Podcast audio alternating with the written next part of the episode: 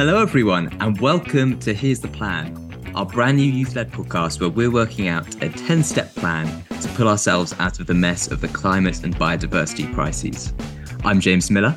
And I'm Bella Lack. And today on the show, we're talking to Carlos Manuel Rodriguez, the ex Environment and Energy Minister for Costa Rica, to dive into how governance can lead a country from one struggling socially and environmentally to one that has been awarded the Champions of the Earth Award, the UN's highest environmental honour.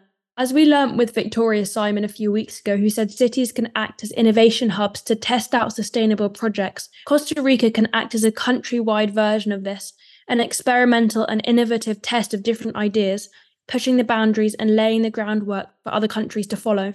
In this conversation, we find out how to change institutions to work for rather than against the environment, how abolishing their army transformed Costa Rica's government, and most importantly, how they've managed to find that intersection between human development and environmental governance.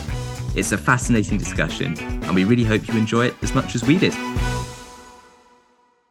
Welcome. We're really excited to have you here. For me, this is a particularly special recording because in 2019 I spoke to Carlos Alvarado just a short while after Costa Rica was nominated for the Champions of the Earth Award. So all these years that have passed, I've seen Costa Rica as this shining beacon of hope. And I go around to people and they say, Do you feel despair when you see the challenges we have to face? And I say, Yes, but there are solutions all over the world. There are individuals and there are countries like Costa Rica. And I use it as this example of hope. So I'm really excited to catch up to see what's happened in those few years and to hear another perspective. So welcome. Thank you so much for joining us. Oh, my pleasure. I used to be the Minister of Environment for Carlos Alvarado. He was amazing. I was 16 and he took the time to chat to these two teenagers who were just really curious and passionate about the environment. And I think that was a big sign of the type of guy he is, just taking the time.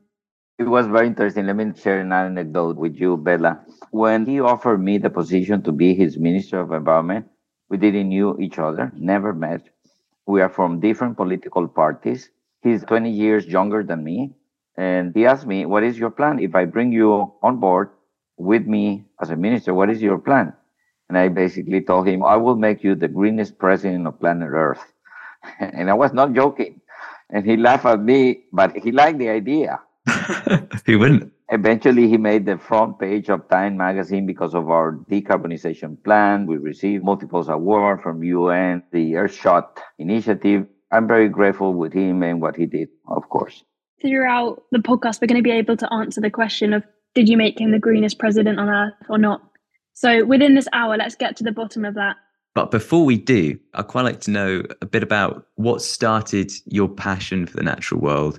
Is it the case that you grew up in quite a wild part of Costa Rica? I grew up when Costa Rica was a rural society. Today, 62% of Costa Rica live in the big cities. My grandfather was a hunter as a sport. So he took me into the forest and go hunting. I love it. I love not killing the animal. I, I love as a kid to be in the wild and, and be hunting and the adventure. But immediately that changed from into uh, loving nature and understanding much uh, nature, particularly when I was in between 12, 13, 15, 16 years old. I began traveling around the country and I saw firsthand the destruction of the forest. The destruction of the forest in Costa Rica was basically promoted because of this concept that land should generate jobs, should generate income. Costa Rica was a rural based economy, so we planted coffee, cattle ranching, livestock development, and all kind of agricultural products. We never understood the importance of the forest, and there were not a single protected area. Uh, I was shocked by deforestation, and that uh, really began changing my perception of what I should be doing into the future. It was a combination of being exposed to the best and, and most beautiful nature at the same time that I saw the destruction, and the destruction was massive. That background of just having a fascination for nature and um, an appreciation of the beauty of the natural world, I think that's something that Bella and I can really relate to, and I'm sure a lot of our listeners as well. But we're really interested, I know, to hear about how you became environment minister and what that journey looked like for you of going from that young child with a love of nature through to someone who was actually in a position where they could stop the destruction that they were so shocked by? It was very interesting because I always felt that I was the black sheep of my generation because the aspiration was to uh, have an academic degree and to become a, a successful professional, particularly making money. And I was the only one who has no interest in making money. I had a very specific interest in protecting nature. And I was not a biologist or an ecologist. I went to law school and I heard that there's a new science called environmental law and environmental policy. The, the US was developing a lot of policies on nature conservation. This was late 1970s. So that, that had an influence in, in me. I had a vein for politics, but people never took me very seriously because back then nature conservation was not a big issue. And I worked a lot in the NGOs, but then I decided to get much more involved in politics because I felt that the system can only be changed from the inside. In the late 1980s, we felt the need to create a political party that can have an influence. Uh, and I decided that instead of creating a political party, let's work with the two big political parties. In Costa Rica, we got two big parties the same way you got in the UK. And I worked my way inside. We began, my, my work was convincing the party that I was a member that there should be a plan to protect nature. I received a lot of support by many people because in Costa Rica, I would say that uh, the government does relatively good in terms of services, energy, health, education. When you have a healthy, informed, educated society, they put a lot of emphasis on principles and values. And we began putting nature within the national values, particularly by the creation of protected areas, calling the attention of deforestation. We were the guys who were saying, no, no, no, no. We need to go to a new, a new paradigm of development. And it took us 20 years to get to something where I can say there was a social contract, an understanding of everybody. I became first director of protected areas, 1995. I was hired in the Ministry of Environment, and eventually I became the minister three times. In 98, in 2002, and then in 2018, when I was not working in government, I was working with the NGOs, which gave me, you know, the global perspective. Absolutely. We were both so impressed by what you managed to achieve in your time as environment minister. That's one of the reasons we really wanted to speak to you. Uh, but for those people who are listening who maybe don't know as much about your background, could you explain what it is that you did in your three terms that you're most proud of? We did a lot of things. And I lead some very specific breakthrough policies. But I was a part of a generation or a larger team across political parties. And this is very interesting. Costa Rica has been successful because nature conservation has been accepted through different political parties in general terms, wherever the government changes and a new party comes into power, they continue to do what the previous government was doing. And initially, our plan was to protect these last patches of forest with national parks. And I never thought, even in my wildest dreams, that we will not only achieve that small goal to protect the last remaining standing forest, but restoring the landscapes as we have done. Costa Rica in the last uh, 30 years has doubled the size of the forest, more than double, and 100% uh, renewable energy in the electric sector. Costa Rica today, even though it is a, a middle income nation with a lot of political consistency, has been able to solve the two biggest problems in terms of carbon emissions uh, the way we produce our electricity and land use change. Today, uh, around 25% of the electricity generated in planet Earth is with renewable sources. Costa Rica is already 100%. So we are in a unique circumstance to electrify uh, the transportation sector. That's our biggest challenge uh, today. We are not just aiming for electrifying the transportation sector. We're moving towards a new paradigm of transportation where uh, people use more public uh, mass transportation systems than you know private cars. This is very complicated because, as always, there's all kind of economic interests, groups fighting back. The very interesting thing, James and Bella, is that what we did in Costa Rica is what everybody else in planet Earth need to do. When we were in that process and we understood that uh, restoring forests, protecting the biodiversity, going clean in the energy sector was generating jobs and economic growth. So we doubled the size of our forests. We went 100% renewable energy at the same time that the economy tripled and the population doubled, proving that protecting nature and curbing down emission is not a cost to the economy. On the contrary, we found that there are multiple other innovative ways to have a healthy economy. You're talking about how environmentalism and conservation is embedded in national values. In the UK, it's kind of political. Some parties are very pro green policies and some are very anti them. I really want to know, and I think it's really important because you've touched on it so many times, how Costa Rica overcame these silos and got different parties to collaborate, sit in the same room. How did you overcome the political barriers? Costa Ricans are very well informed, very well educated in terms of human development. Costa Rican lives uh, longer, happier. And our environmental footprint is way smaller than any American. And I would say that now that I'm living in, the, in America, they are way more conscious on environmental issues than any American. It has been what has made the difference. It's not necessarily the, the concrete political negotiation. It has been the long-term systematic investment in human development and in education and healthcare Costa Rica took a very brave decision 75 years ago to abolish the army. So most of the monies that uh, were channeled to the militaries uh, were uh, redirected to education and healthcare. And even though that was not that much of a money, there was a discovery of a new national reality with civil rights, uh, minorities, labor laws, and many other things. So the investment in the human capital is one of the most important things. I follow UK politics and I know everything that is happening. It's not that different in Costa Rica. We got the same people saying exactly the same thing. But the bulk of the society is very pro green. And this puts an additional pressure to politicians.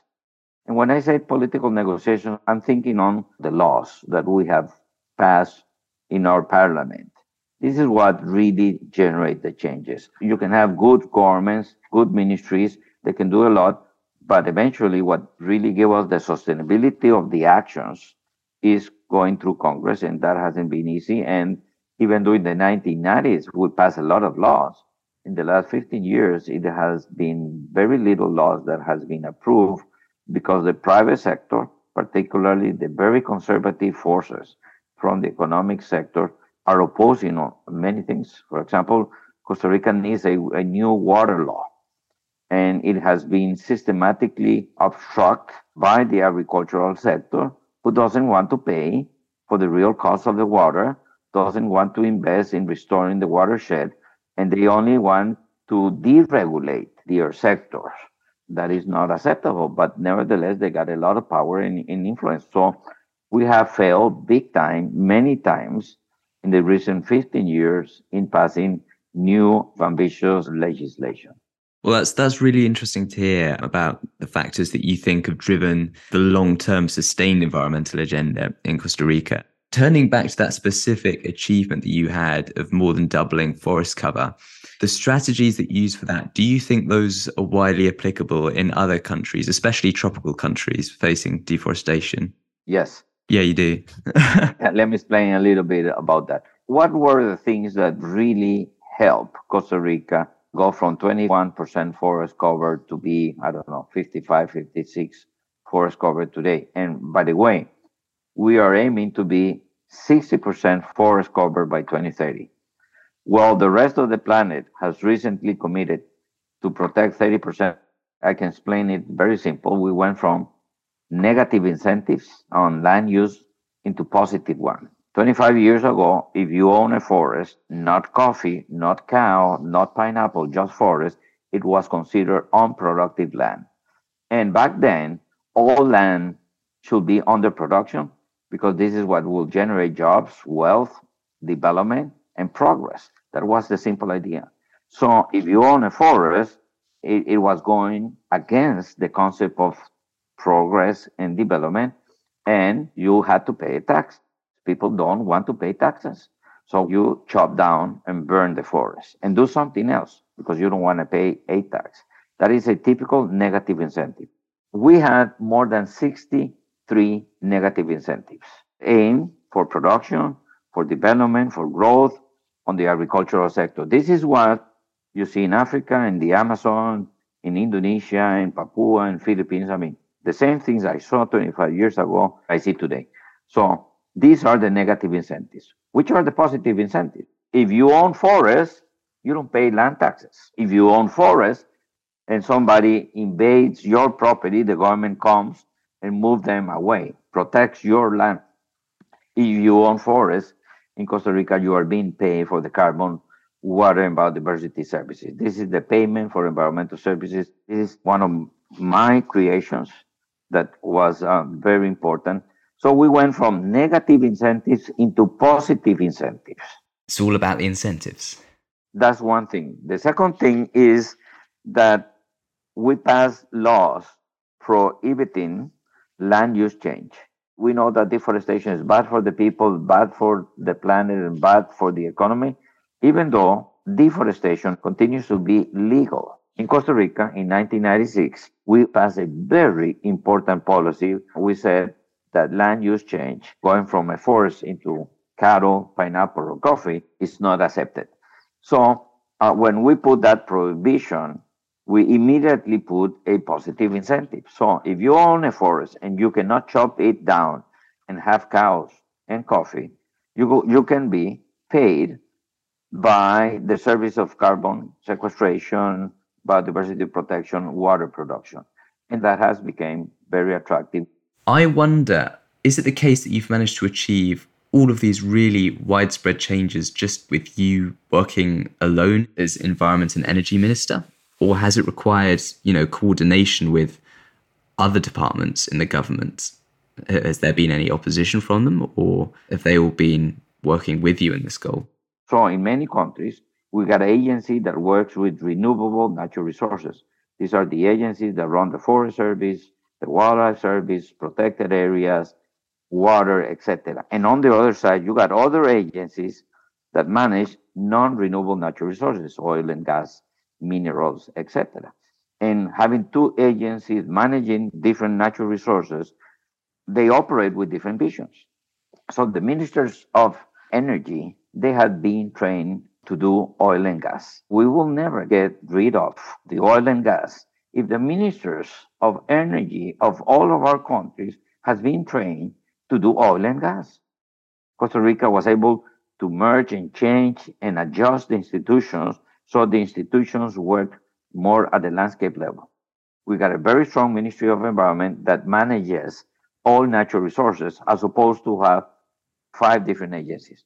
I compare myself, Costa Rica, with Indonesia. Indonesia has a Ministry of Environment, a Ministry of Forest, a Ministry of Energy Mining, and a Ministry of Agriculture, four agencies working in the same place with different ideas, with confronting agendas.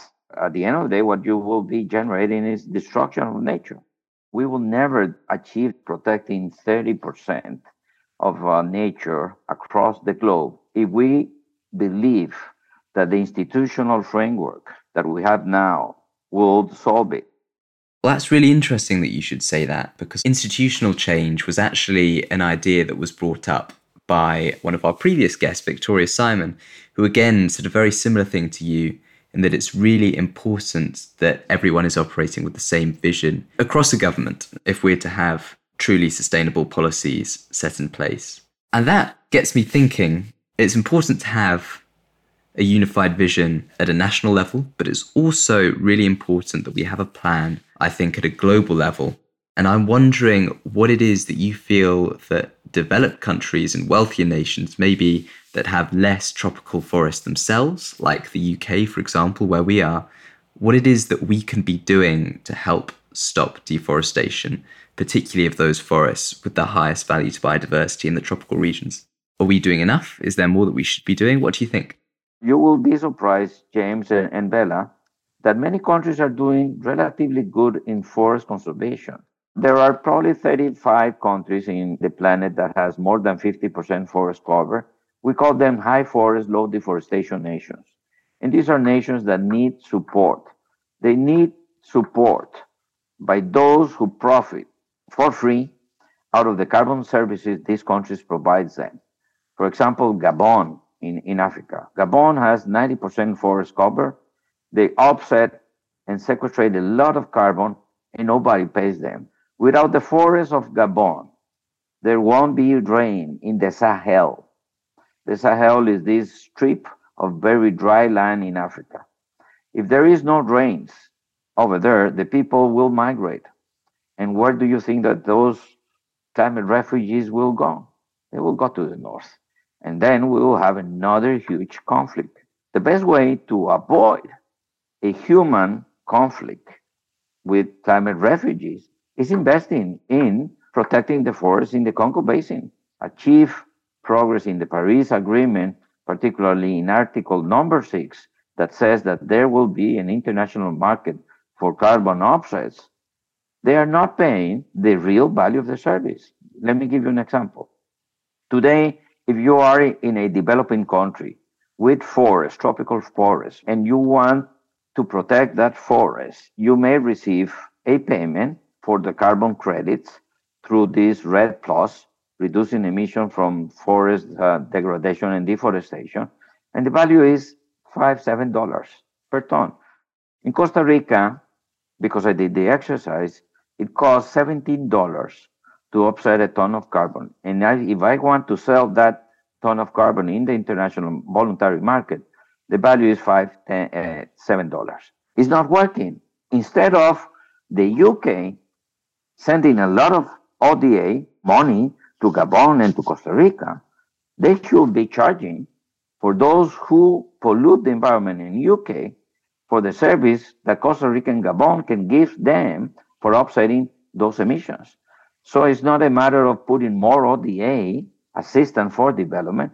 It's a matter of fixing the market failure.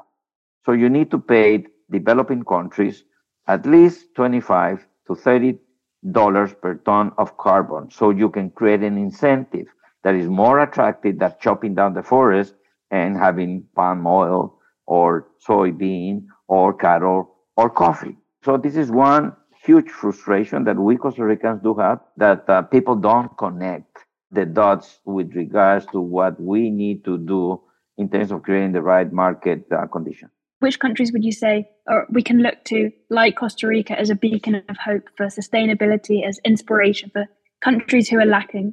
Costa Rica is different to the countries that I'm going to mention because Costa Rica lost the forest and restored the forest, as opposed to many of the countries, they still have a high primary forest cover, but they can lose it very soon. So I, I will say that that countries like Bhutan, Gabon, DRC, and Rwanda, El Salvador, Costa Rica, Guyana, Suriname. There are 25 countries, and you can Google them, high forest, low deforestation nations, that we look at that with hope and optimism. But let me give you a problem of Suriname. Suriname is pristine Amazon rainforest, 90% forest cover, less than 1 million inhabitants, but they had a huge financial problem. The only option is to log the forest, oil and gas and minerals. This is the only option they have to overcome the financial crisis. The carbon forest market, the non timber products, the sustainable development initiatives cannot compete at this moment with those extractive activities. And that is not just because the extractive activities is more profitable, it is because the, those extractive activities are not being taxed with the environmental costs. And this is something that we need to solve in, in the future. So oil and gas will continue to be very attractive to many countries because they are not being taxed. As a matter of fact, you know, the oil and gas industry in the last couple of years has done the highest profit ever in the world. It is unreal, ironic that the industry that is killing the planet is the same industry that is having the highest profit uh, out of any other uh, economic activity. It is ridiculous. It is completely ridiculous. Ridiculous. We have a huge challenge in terms of the generation gap and the transition within my generation and your generation. I'm almost 63. The rest of my generation doesn't see this as ridiculous. That's the point. You, James, and you, Bella, you see this as, as ridiculous. But those who are in power, in the political sector, in the economic sector, doesn't see this as such. I strongly believe that your generation will do the change I mean, I'd, I'd love to speak to you more about that, but I'm, I'm just conscious of the time. Can we ask you our, our final question? It's a quick one, but it's one that we like to ask of all our guests, which is that if there was one thing that you could ask governments, businesses, ordinary citizens at home to do for the planet, what would it be? I would say that to governments, immediately ban armies. The private sector really rally around the effort to phase out as soon as possible all fossil fuels. And to citizens, that um, you know they should be composting most of uh, their garbage instead, so instead of sending it to, to the, the waste dump site. If we can compost our garbage, 70% of the waste doesn't go to the landfill. We can recycle, and guess what? We can be zero waste uh, very soon. Wonderful. Thank you so much. This has been an amazing conversation. It's framed my thinking a lot. Thank you so much for everything. So, Bella, seeing as this is probably your favourite episode that we've recorded, I'm going to let you start. I'm going to let you kick off. What did you take away from that?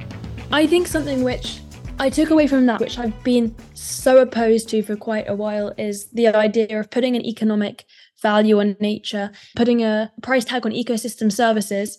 But what Carlos spoke about a lot was how Costa Rica's success was driven by economics and it was the PES scheme and paying farmers to conserve biodiversity, which was the biggest factor resulting in their current sustainability. What have you thought about that until now? Because I've been quite opposed to those economic incentives.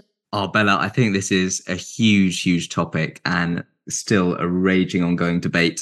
Yeah, I think uh, definitely economics and economic incentives have a huge part to play in the environmental destruction that we see today all around the world, especially in tropical rainforests, and that addressing those economic incentives is really, really important. And this was, I think, Carlos's main message to us. It's all about the incentives and changing them from negative to positive.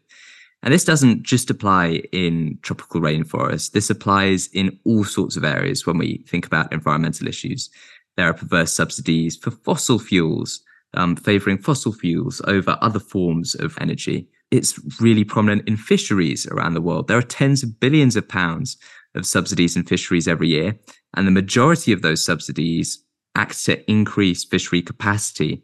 So, in already declining fish stocks, these government payouts incentivizing fisheries to take more and more fish out the ocean, when in fact, what we should be doing is encouraging them to take out less and supporting them as they do that. There was a report by Business for Nature. They suggested that globally, we spend 1.8 trillion dollars on subsidies that are dis- that are driving the destruction of nature.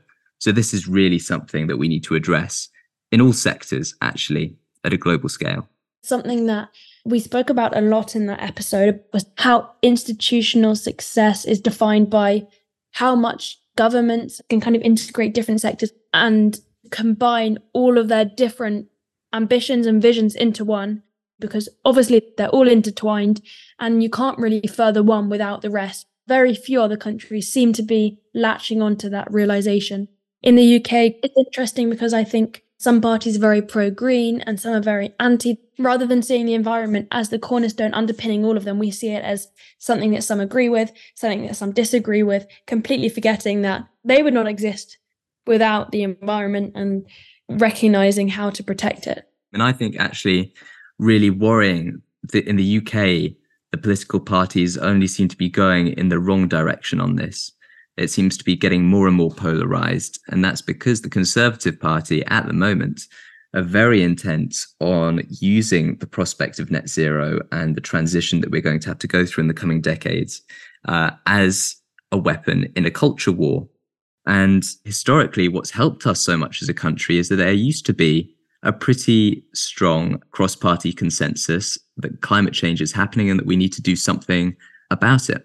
And yet that seems to be increasingly undermined. And I worry that unless we're careful, we could go in the same direction as America, for example, where uh, climate policy is such a polarized agenda that it becomes very, very difficult to make any progress, especially between changes in government. So I think that's a really important point. You mentioned America, and we often see them as the antithesis of green, lots of their policies. And I've, for a long time, been putting Costa Rica on this pedestal. And in reality, you know, uh, Carl, Carlos said that Costa Rica needs a new water law and it's been obstructed by the agricultural sector. In the last 15 years, even though in the 1990s they passed a lot of laws, being sustainable isn't a target to achieve. It's a, the constant maintenance of these policies, the constant implementation of new policies, because obviously the world is adapting, changing. Um, so it has to constantly keep up with that. Yes, it's uh, it's a constant updating of policies and the challenges that Costa Rica is going to face in the coming decades. I think with decarbonisation and protecting biodiversity are going to be slightly different ones, probably to the ones that it's faced to date. There's one thing that um, we didn't bring up with Carlos because we didn't have time. Something very nerdy and very technical. But it might be that actually restoring forest in Costa Rica might not necessarily have been a good thing for the planet. And I know that that's going to sound shocking to you, Bella, uh, but bear with me. And the reason for that is that forest that's cut down, it's normally for agriculture. If you stop cutting down forests and you start to restore it, as they did in Costa Rica, those people, they still need to eat the food, but they're just going to get it from somewhere else. And so that demand doesn't disappear. The deforestation doesn't just vanish. It just, it just moves. It can move down the road to the nearest area that's not protected. Or if you're protecting forest in a whole country, it can move to a completely different side of the world. So the real question that we need to ask in Costa Rica is when they protected and restored their forests, did that mean that they displaced that deforestation to other countries? Or did they genuinely increase the net amount of forest around the world? That's a really interesting question. And I actually I had a look at a, a quick scientific paper before coming on here. And if you'll tolerate this for a moment, um, I think it's really interesting. The way that they freed up that area to restore that forest, they did two things. Firstly, they decreased the amount of meat that they produced and that they exported. And that meat that they used to export to other countries, that's now probably being produced somewhere else. So that means that Costa Rica has turned from absorbing a lot of land use demand internationally from other countries to now actually displacing some of its own production and needing land in other countries to fuel its domestic consumption now. But secondly, what they did is they began to farm more intensively. And that means that even though they doubled their forest cover, they've actually continually grown their agricultural production at the same time. And so it's the balance of those two things which has won out. They managed to produce more forest overall than, than they've caused to be cut down. In fact, it turns out and you'll be very pleased to hear this, Bella. You'll breathe a sigh of relief. They have. The total area of land reforested in Costa Rica, according to this study, which I'll put a link to in the show notes, was actually 130% of the additional land that was used abroad for imports. So overall, the reforestation in Costa Rica, it did have a net positive effect around the world. Does that make sense? It makes sense. And I am happy to hear because I have been touting Costa Rica as a beacon of success, like I say. Definitely, definitely. But yes, I think it's time to move on to the second bit of our debrief that we like to do, which is to talk about how people at home can help with this. Yeah, do you want to go first? Sure thing. Okay. I think the way that I look at this, Bella, is I see that there are two sides to this, to what people can do at home. The first is contributing to the land protection, to protecting the forests around the world. And there are different ways to do this potentially. One is supporting policies that do that and good governance. A lot of countries around the world have signed up now to protect 30% of the land in their countries for nature by the end of the decade. So if everyone can push their governments to do that, that's fantastic. And also supporting NGOs that are doing the same thing, protecting lands or protecting indigenous rights. I think I see those two things as going hand in hand because safeguarding indigenous territories can actually be one of the most effective ways to protect tropical rainforests all the way around the world. And I think, as well as the land protection, the other side of the coin is to look at the demand and the supply chain. And the great thing about the supply chain is that although there are so many different actors in it, for every single point in that supply chain that we influence, there will be a ripple effect through every link. My feeling is that it's best to start in the communities or the organizations that you yourself are a part of, because that's where you can have the most influence. For example, I actually wasn't responsible for this myself, but as a case study, my college decided to offer only one meat option in the canteen and to have this placed after the vegetarian and the vegan option. And that has reduced meat consumption across hundreds of students and staff in the college quite considerably. Uh, and so if you scale that up across other colleges, across other universities, suddenly that small change becomes quite a big one. I think another one which is slightly mm, perhaps more intangible, tell me if it's too intangible, is about as a society about how we measure success because a lot of values of success in the last 100 years or so have been centered around GDP and lots of what Costa Rica has done has been redefined so their motivation wasn't purely economic and has also been about well-being about happiness um, and I love the idea of the national happiness index by the way as a metric of success but that's another whole conversation can I ask can you know how we normally do an icebreaker? I'm going to ask what's the opposite of an icebreaker at the end? An ice maker. Does that mean that I just shouldn't respond? if you could implement your own metric of success right now, what would it be? Make it a silly one. A silly one? Oh, I was going to go for the a sensible one, the SDGs. I really feel like that's what all governments should aim for is to uh, to meet the sustainable development goals. But a silly one I think a great indicator of success would be the number of people that listen to and subscribe to Here's the Plan. Because I think that the people who listen to this podcast generally have good principles, have fantastic taste. And so I think all governments should aspire to have a high proportion of their population listening to Here's the Plan. And I'm pleased to share with you, Bella, that actually our podcast is so far being listened to in more than 15 countries around the world. Did you know that? I didn't know that. I think I was going to bring in, when you were talking about the SDGs, the planetary boundaries, the nine planetary boundaries, and how we must stay within them. There's no upper boundary for how many people can listen to the podcast. Yeah, you can never have too many people listening to our podcast. So, if you want to help with that course, If you've enjoyed our podcast, we would really love you to share it, to leave us a review on Apple Podcasts. If you're on Apple Podcasts or if you're on Spotify, give us five stars. And in doing this, more people can hear our podcast and hear what we have to say.